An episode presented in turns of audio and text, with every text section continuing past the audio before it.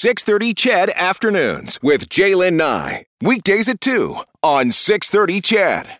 So, yeah, we've been watching very closely the uh, FIFA 2026 World Cup announcement. Uh, Vancouver, Toronto, Edmonton were in the running. Uh, to, to get games Toronto, Vancouver, the Canadian cities named. A lot of you talking about, well, the artificial turf at Car- Commonwealth and saying, well, maybe that's the reason why. And it, that might have played a, uh, a reason for it, a big reason. But I can tell you of the other cities, stadiums that were named today, a number of them have artificial turf as well, including Vancouver, Seattle, SoFi Stadium in LA, Philadelphia, Atlanta, Houston and they'll all have to be switched over as well in Toronto as well. That uh, BMO Field uh, needs to expand. They have to expand that stadium's capacity to the FIFA minimum of forty thousand. So a lot of questions about why.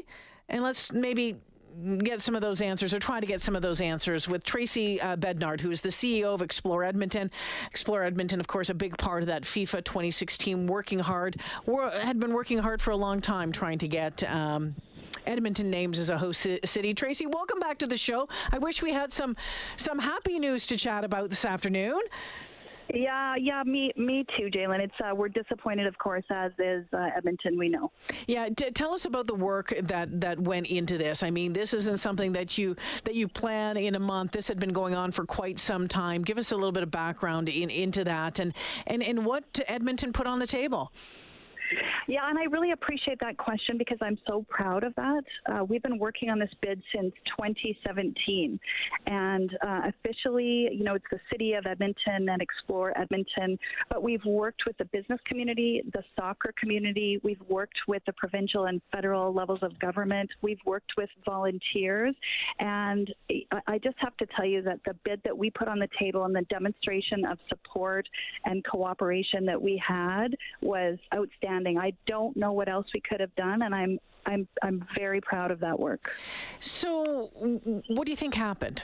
Can you even like do you do you get to talk with FIFA FIFA officials? Do do you do you ever find out maybe why Edmonton wasn't chosen, or what are your thoughts when you hear the other cities that were named?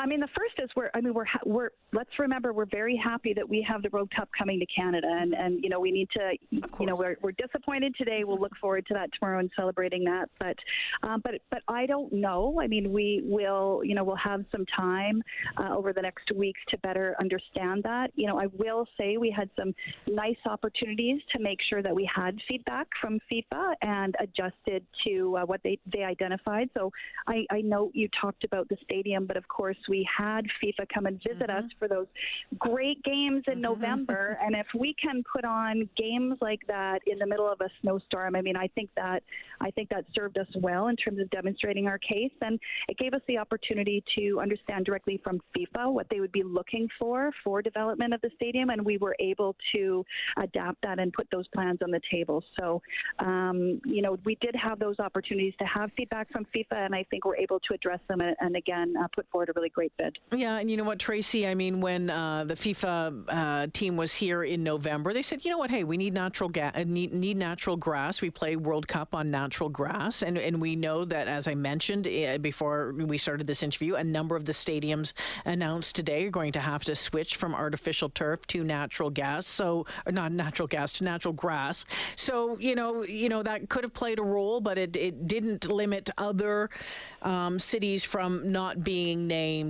Um, so that's you know I know a lot of people have been asking about that this afternoon. Tracy, a lot of people wondering, you know, when you take a look at a bid for an event like this, how much money does it actually bring to the city, uh, to the province? When you're taking a look at, you know, the province saying, you know, uh, you know, we'll we'll contribute um, hundred million dollars based on on uh, these contingencies, uh, the work that has already been put in, the work that would have to be put in between now and then. How much, you know, net profit is there really from a, from an event of this magnitude for Edmonton, for Alberta? Right, and I think I think the first piece is, I mean, there are there are the capital and investments. So, you know, for example, um, the opportunity that FIFA provided and and uh, was to have an investment shared across various levels of government for for upgrading, uh, you know, Commonwealth Stadium.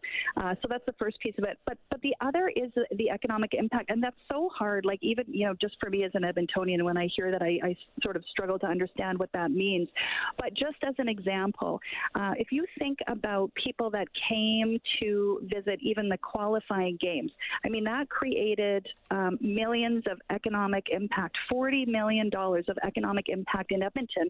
My sister came from Grande Prairie with her family and went to the games and spent money in restaurants and stayed in in hotels, for example.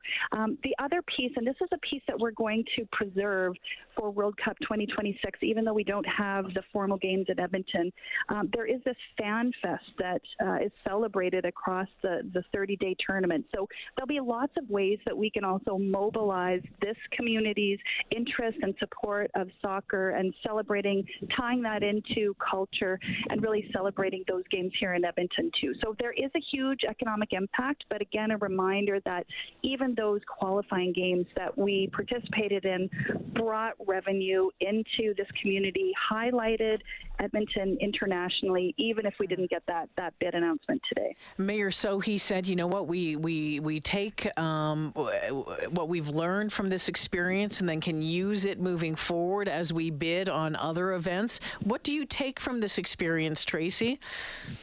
I think exactly right. And, you know, you and I often talk about my previous job, and there's some parallels. You know, I used to travel internationally promoting Edmonton and everything that we had. And that's what we've been able to do since 2017. We've had a platform to bring this community together and demonstrate uh, internationally and to the sports, the international sports world and soccer, what this community can can do. So, you know, even even the brand and reputation and awareness of, of Edmonton uh, will have will have been improved by this. But again, you, you just you don't you don't win them all.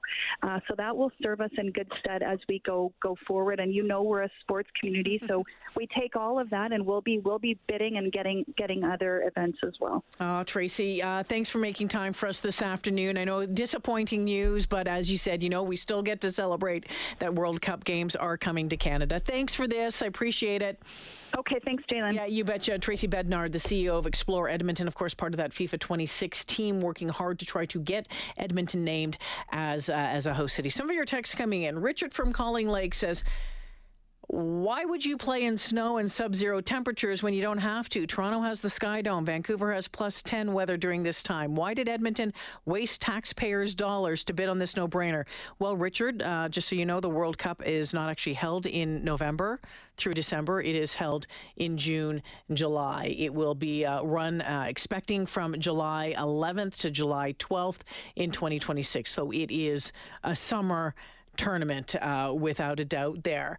Um, John says, Jay, if I remember correctly, Vancouver bowed out of the bidding when Edmonton and Toronto first submitted their bids. You know why Vancouver was allowed back into the process? Now, I had never heard that Vancouver bowed out of the bidding. I can tell you that Montreal bowed out of the bidding. Um, and uh, it had to do with uh, FIFA's demands, if I remember correctly. Chicago also dropped out in 2018 over FIFA's demands. And FIFA requires bidders to obtain a, a limited tax exemption for FIFA, teams, and other entities involved. All right. So, you know, there's there's a lot of money things at play here. So again, Vancouver, Toronto, the Canadian cities uh, named for uh, FIFA World Cup 2026. On the West Coast, Vancouver, Seattle, San Francisco, Los Angeles, Guadalajara. In the Central Zone, Kansas City, Dallas, Atlanta, Houston, Monterrey. And on the East Coast, Toronto, Philadelphia, Boston, Miami, New York, New Jersey. Uh, so uh, more reaction will continue to come out, come in throughout the day. We'll have you know, time to continue to dissect it. Again, I know a lot of folks are talking about the artificial turf at Commonwealth, but a number of the stadiums announced today have artificial turf as well.